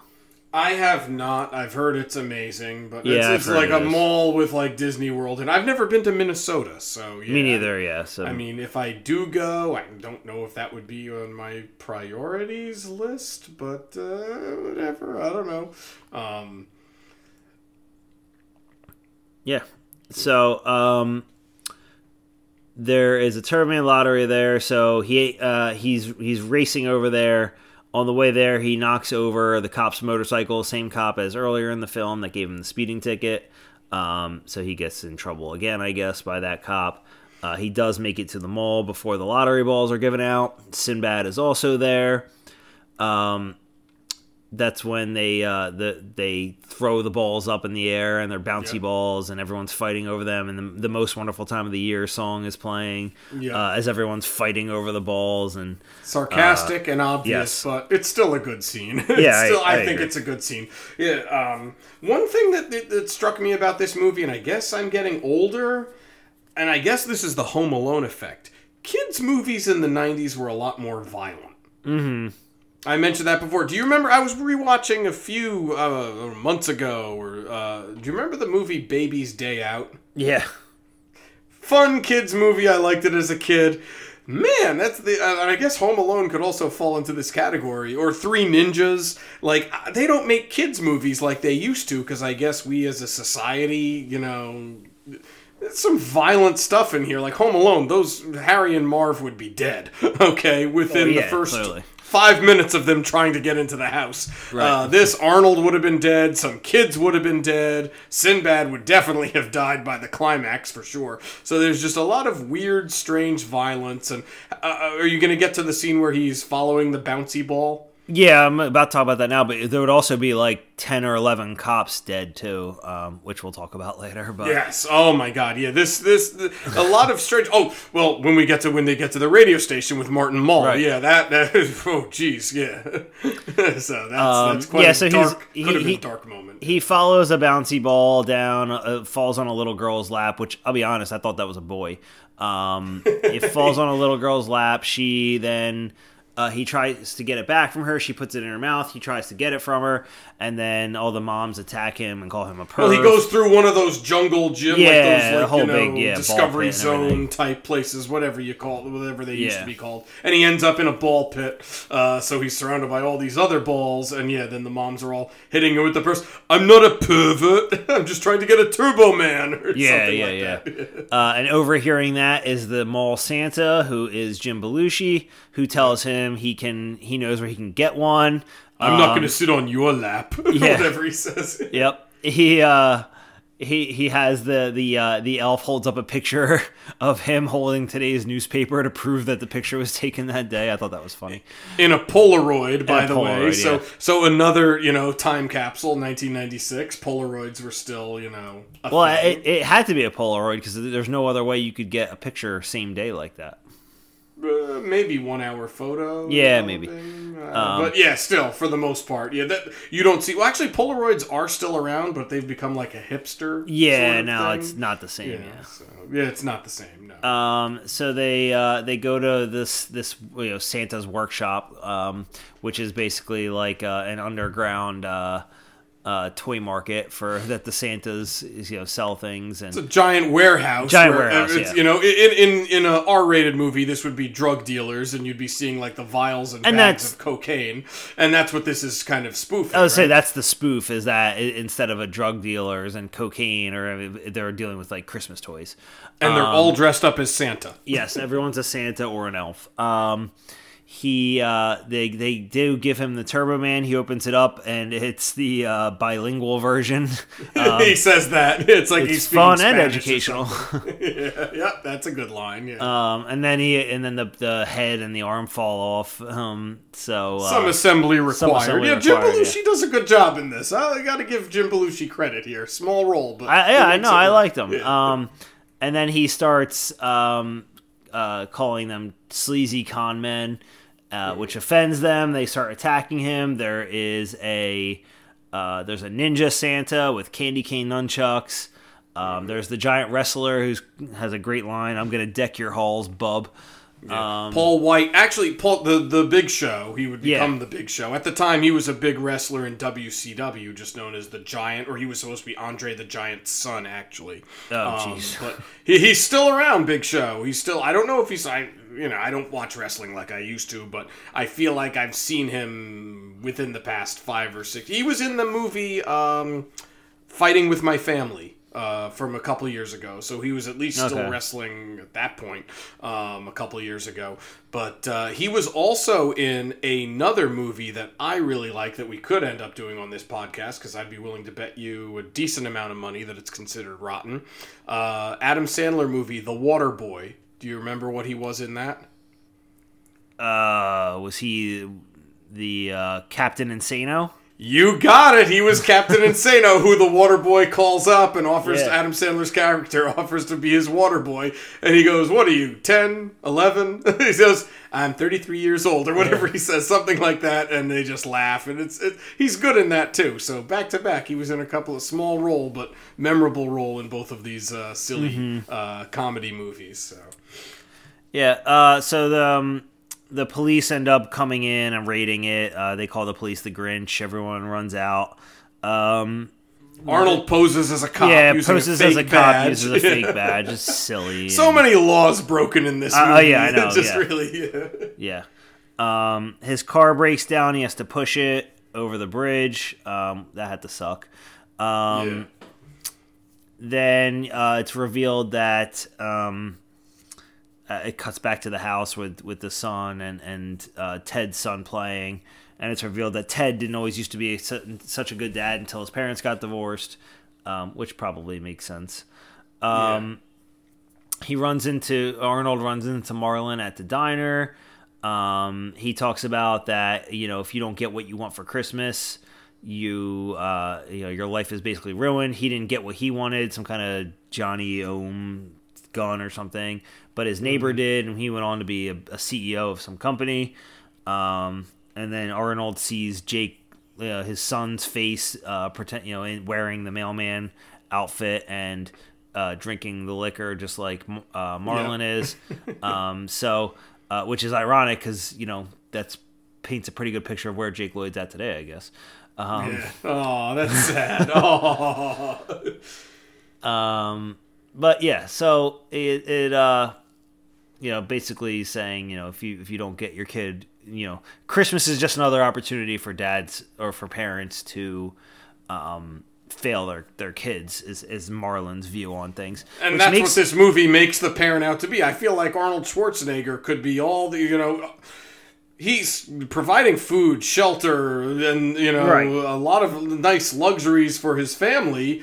Uh, but uh, because he's not getting him this Turbo Man, he is going to be a failure at least until next Christmas. So yeah, I, I don't like that message, but that's the message of the movie, and that's kind of how it is for a lot of families around you know yeah, this country at least at that point for sure oh well, so. and, and, not that he'd be viewed as a failure but he would feel like a failure um, you know, and, and, that's the thing. Like, you take all these other things for granted these days. Yeah. You know, yeah. food, shelter, things that you know, yeah. the necessities in life, and it's you know the other stuff that you know you don't get your kid what he wanted for Christmas, so you're the failure. Um, and the kid's going to be a loser because all his friends are going to have it, and he's going to be the one who just has booster. So right. so th- which which brings me to, and I had written this down earlier, but I didn't want to. I didn't bring it up yet who is this movie really made for? Is this a kids movie? Like what? Like I, I don't know. I, I like think it was clearly going for family, middle of the road. Just Take your family over Thanksgiving okay. break to see. That's what I would think. I mean, it had Arnold in there, so Arnold has built-in fans and audiences. We were kids, and we liked Arnold. We probably weren't, you know, old enough yeah. or shouldn't have seen you know some of his movies but we knew who he was because he was that big of a star. So this was a chance for us to see him in a movie. You know the fathers that like his r-rated work that's a chance for them to see him in a movie. So i guess it was a vehicle yeah just i guess for families to like hey we're off for four days over thanksgiving. You want to see a movie? Okay. And uh, that was sort of yeah because the message is is a little adult throughout the whole movie you know like yeah. um but the, but the, then there's silly stuff for the kids, like you know, running somebody over with a remote control car, and That's you know true. the whole yeah, the, the, whole yeah. end parade sequence. It's, it's, Home Alone. It's clearly this movie was inspired. It was a you know a a, a uh, offspring yeah. of Home Alone. So Home Alone was a huge 1990 big you know, major movie event, record breaking movie event. Mm-hmm. And it, you know, inspired a lot of it. It had a lot of influence, and six years later, this was still influence. Do you know how, I did read this, why Arnold Schwarzenegger signed up to do this movie?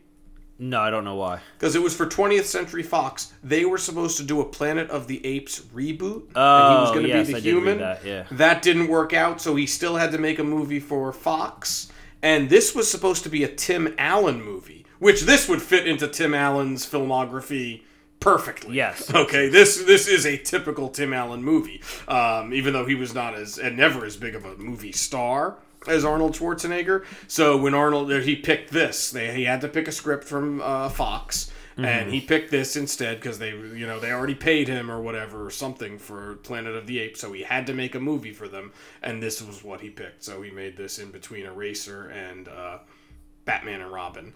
Uh, yeah, so that's how it's kind of weird how he just sort of fell into this project. Yeah, uh, yeah. Um.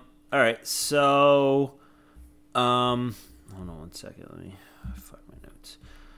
Um. Yeah. like I said, the the the message of the movie is kind of like all over the place in terms of who it's really geared toward. But you know, I guess it is what it is. Um. The the, they hear on the radio at the diner that uh, they could win a Turbo Man. All they have to do is name Santa's eight reindeer. uh, not I'm not going to put you on the spot right now, especially since we just watched this movie. But if that was a trivia question, could you get it right, Jason? Yes. Easily. Dasher, Dancer, Prancer, Vixen, Comet, Cupid, Donner, Blitzen. Did I say them all? Yep, okay, you there did. you go. Right. Are you proud of me that I that the Jewish guy knew that? No, and nothing to do with you being Jewish. It's just in general. Like I feel like that's such an easy trivia question. I agree as well. Yeah, Um, but- So I think naming the seven dwarfs would be harder. yes, I agree because it, it gets a little it after after like four, it gets a little hairy. Um, Okay. But uh, yeah, the the reindeer are easy. Um, but anyway, they have to name all eight reindeer, and you get a Turbo Man. However, you know it's definitely it's it's uh, a little misconstrued in that you don't actually win a Turbo Man; you only win a gift certificate for a Turbo Man. Um, so uh, they fight over it. Um, he's calling. Uh, Arnold gets to the payphone first and tries to call in, but then Sinbad reaches in and pulls the the phone out of the payphone, the wire out of the payphone, so the phone is dead. Uh, they start fighting. Um, this was probably the time where I laughed the most, at least in this time, when um, when Arnold was beating up Sinbad and Sinbad still had the phone and he was talking into the phone saying 911, 911. I thought that was funny because obviously the phone is disconnected at this point anyway, and I just thought it was funny that he was just yelling 911 into the phone. Um, but then uh, the the waiter at the diner says that the radio station is only three blocks down. So, How convenient that he knows that and to give them that information and that it's only three blocks down from Yeah. where they both happen to end up. Exactly. Wow, I, I, I wish everything was that convenient. Man. So they run there. Um, Arnold is obviously in much better shape, so he gets there first. Sinbad's character is throwing letters out of his mailbag to lighten the load. um, I thought that was funny. Um, He gets up there first, but then he finds out, you know, Martin Mull. Um, you're never going to forget that name now, by the way.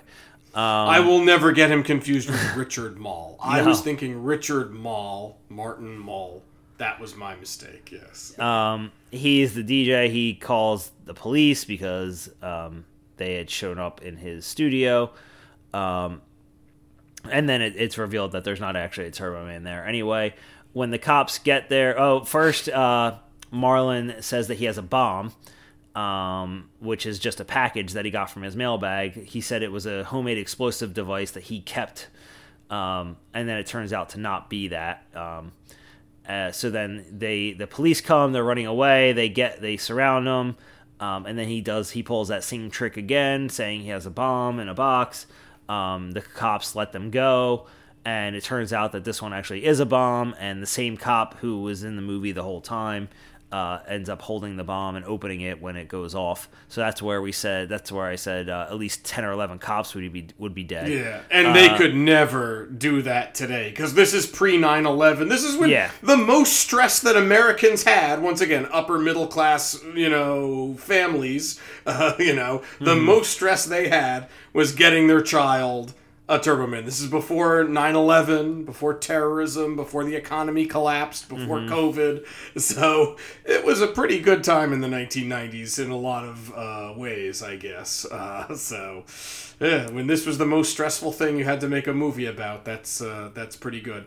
And what did you think about the bomb exploding and uh, the cop just looking like Wile E. Coyote with just he gets some ash on his face and Yeah, that's about it. stupid cartoonish. Human human cartoon is Yeah. all it is. Yes. Um, I thought it was funny when Sinbad said that he had the ears of a snake. Um, because he didn't said nobody move. Uh, I because I have the ear. I'll know if you move because I have the ears of a snake. I thought that was funny.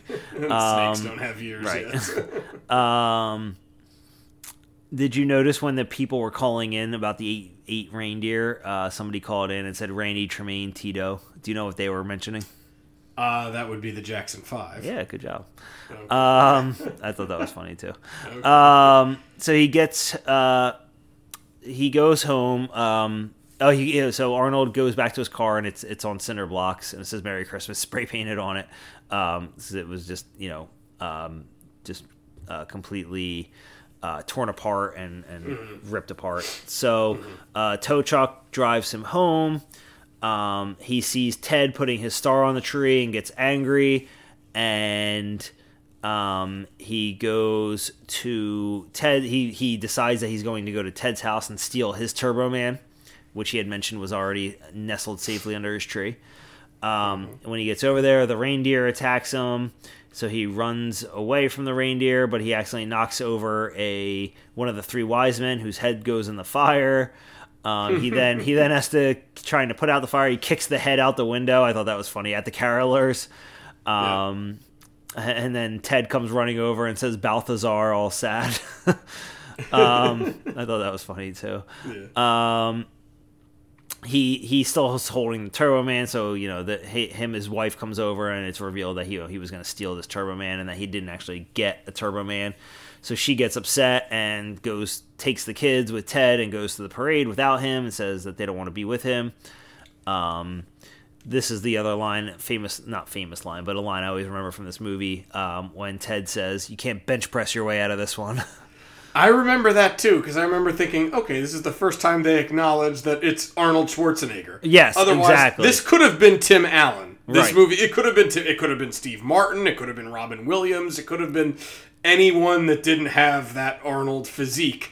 Other than that one line, so I do feel like Right. that was thrown in there because it was Arnold. Yes, definitely for Arnold, and, and you're right. There's there's no men. It could have been anybody. There's no mention of, of you know what's Arnold most known for is obviously you know his body, and Yeah. that has not been meant. That was not. And he doesn't really show it off. It's, it's he's wearing winter clothes the whole time. Yeah, so big jackets, any- yeah. yeah, yeah, yeah, he's not he's not showing off his his uh, physique at all. physique. and- and Not in this movie, no. No. Um, he and the reindeer. Uh, he punches the reindeer in the face, which I thought was a stupid. It was moment. funny. Like when he punches the camel in the face in Conan the Barbarian. Oh, okay. There's a very funny scene where he, a lot of cruelty to animals Yeah. in Arnold movies. Um, so, but then he and then he gives the the, uh, the reindeer a beer. Yeah, they have beers together and they They're make bonding over beers. So, Yep, yeah, exactly. Cruelty in a different way, I suppose. Um. What's the name of the reindeer in this? It had a name. Uh, I I don't. forget. I don't remember. Okay. Um, was it Ted? Didn't he say? I think it's Ted. He named it after his dad. I think yeah, that's it. I knew it was a name. I was gonna say, was it Ted or that was I was confusing myself because I'm like, I think it's Ted, but I didn't want to sound Yeah, it wrong was- it was because I know that's Phil Hartman's name. Yes. Um, Okay. Yeah, the kid goes, I named him after my dad because he's the best or something. Yeah, like that. exactly. His son was really obnoxious. yes, very obnoxious. Um, so then um, they go to the parade. Um, the the announcers of the parade, I think, are perfect. Like such corny parade Oh announcers, yeah, which is that, like that- they're, every parade announcer Yes. that I know of, at least. Yes. Yeah. So, uh, the weatherman's name is Gale Force, like Gale Force winds. nah, Uh, um, which I never Well, noticed. growing before. up, growing up, uh, Eyewitness News, ABC uh, Channel Seven, uh, the uh, weatherman, his name was Storm Field, Oh God. and the, the and the sportsman was Sam Champion. Oh, I thought you were going to say home home run. Storm Field and Sam Champion with sports. Yeah, they. I mean, it, it's almost like Anchorman names. Yes, exactly. So- Um, so Arnold comes to the um, parade. He sees uh, Ted hitting on his wife, who Ted finally, you know, decides to go for it.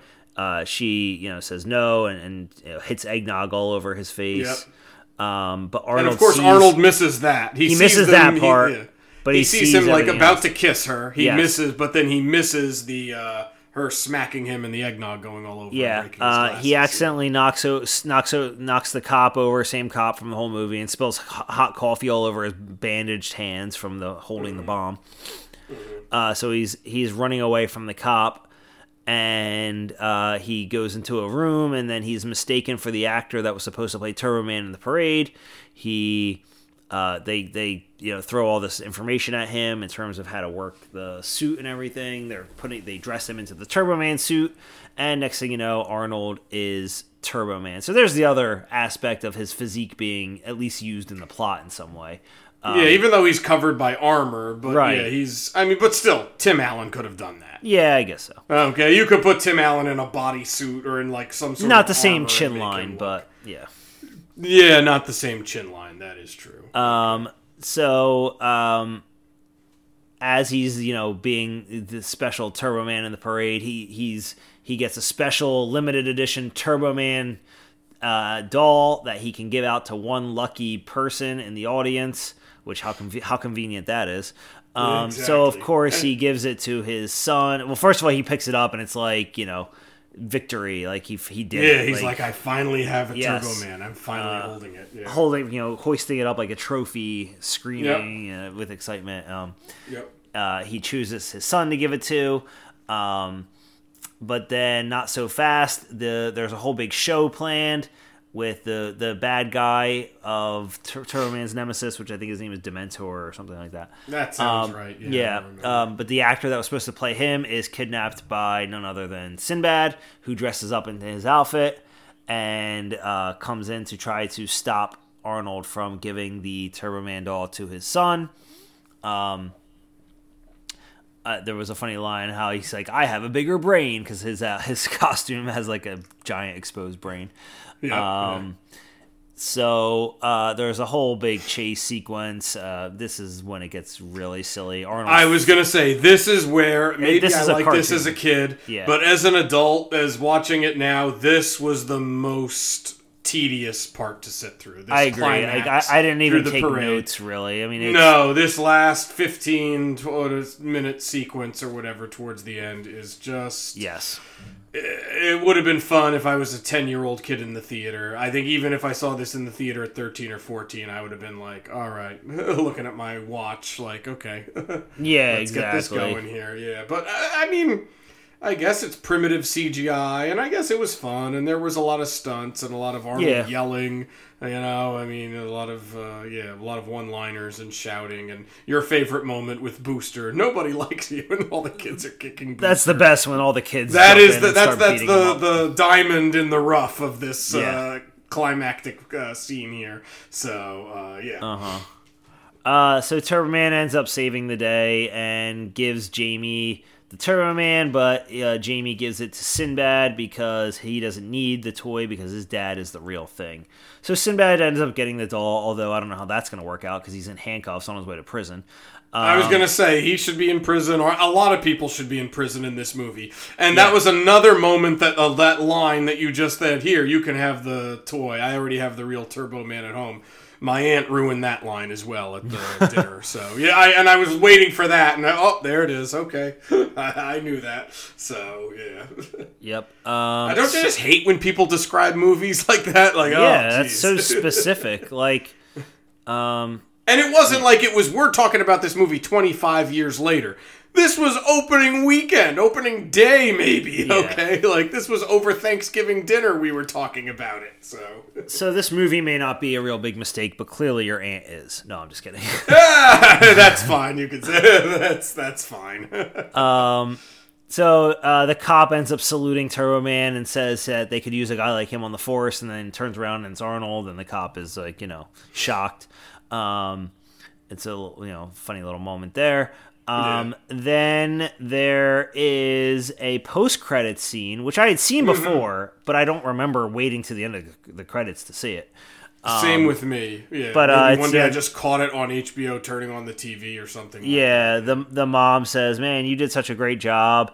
Um, I'm so proud of you. Um, and with all the work you put in for his present, I can't wait to see what you got me, or something along those lines." And it you know shows his eyes like bulge out of his head. bulge But- out, which he does like three or four times in this movie. I think it's one of the reasons he took this movie, and the camera just zooms, you know, goes straight to his face. Boom, that's the end. Like there's going to be a sequel where he has to get his wife a present. Yes. I don't know. So, yeah, and that's uh, Jingle All the Way, right?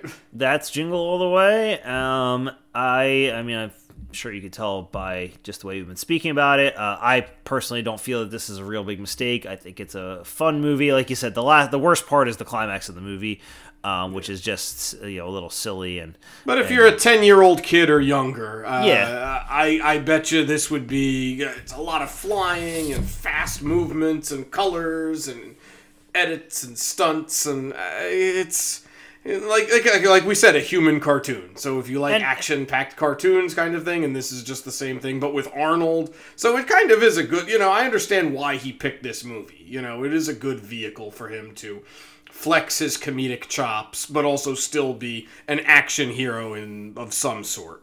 Yep, agreed. And and you know, it's good Arnold. It's it's uh you know, funny Sinbad and and a good holiday movie with, you know, a, a message that's relatable to a lot of people, and um, I don't think it's a good message, but it's a message that's relatable. Or a And- message that just, yeah, I mean, yeah, a message for upper middle class.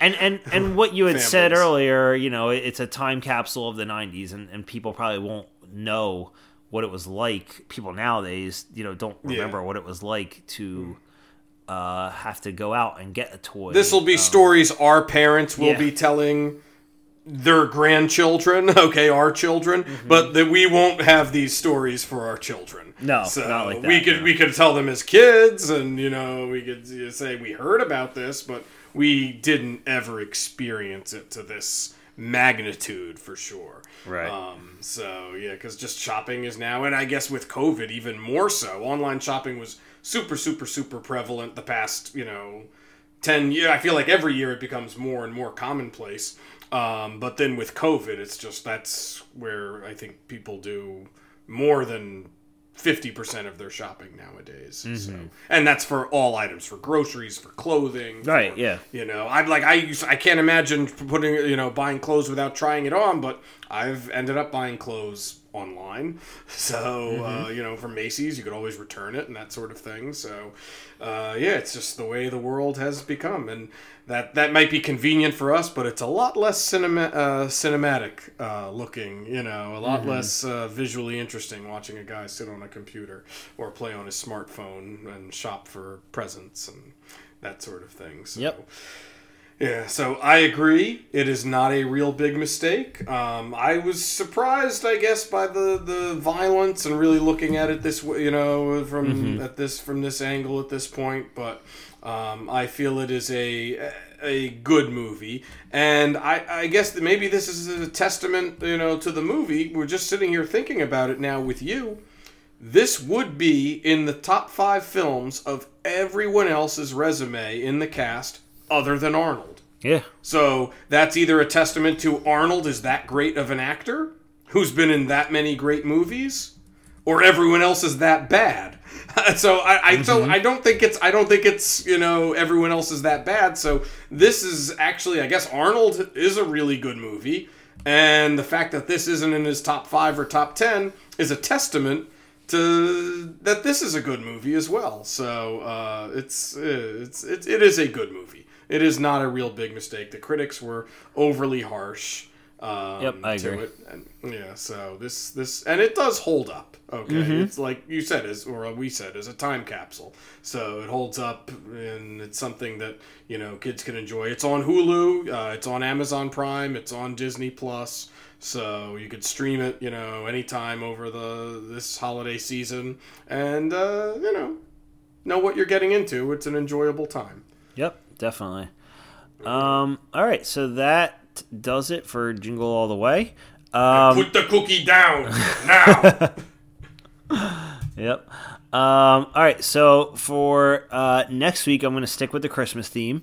Uh, Okay. We had almost mentioned this movie. I don't think we did um, earlier, but we are going to watch 1992's Home Alone 2 Lost in New York. Okay, I know you love this movie. I yeah, so we'll we'll, we'll discuss it. We'll talk, watch it, discuss it next week, and uh, this is considered rotten, and the first one is. is not considered rotten. uh, not anymore. It was for a while, but it actually got bumped up. I was bumped gonna up. say the first one did get bad reviews, but it ended up being a huge hit. Yeah, it got Uh, bumped so- up. Also, as I was looking through movies, I noticed uh, that Short Circuit is now no longer considered rotten, and I think uh, me and our podcast are to blame for that. So I'm taking credit. Okay, all right. It's up to 61% now. wow. And what was it? Fifty nine percent. It was 58, just- 59, yeah. Yeah, I, mean, like I remember it was a very close call on Yeah. that one. Okay, well that's good to know. We're making an impact on the tomato meter here. Yep. Okay, so and what is Home Alone two on the? It's uh, pretty low. It's, I think it's in the 30s. Okay. All right.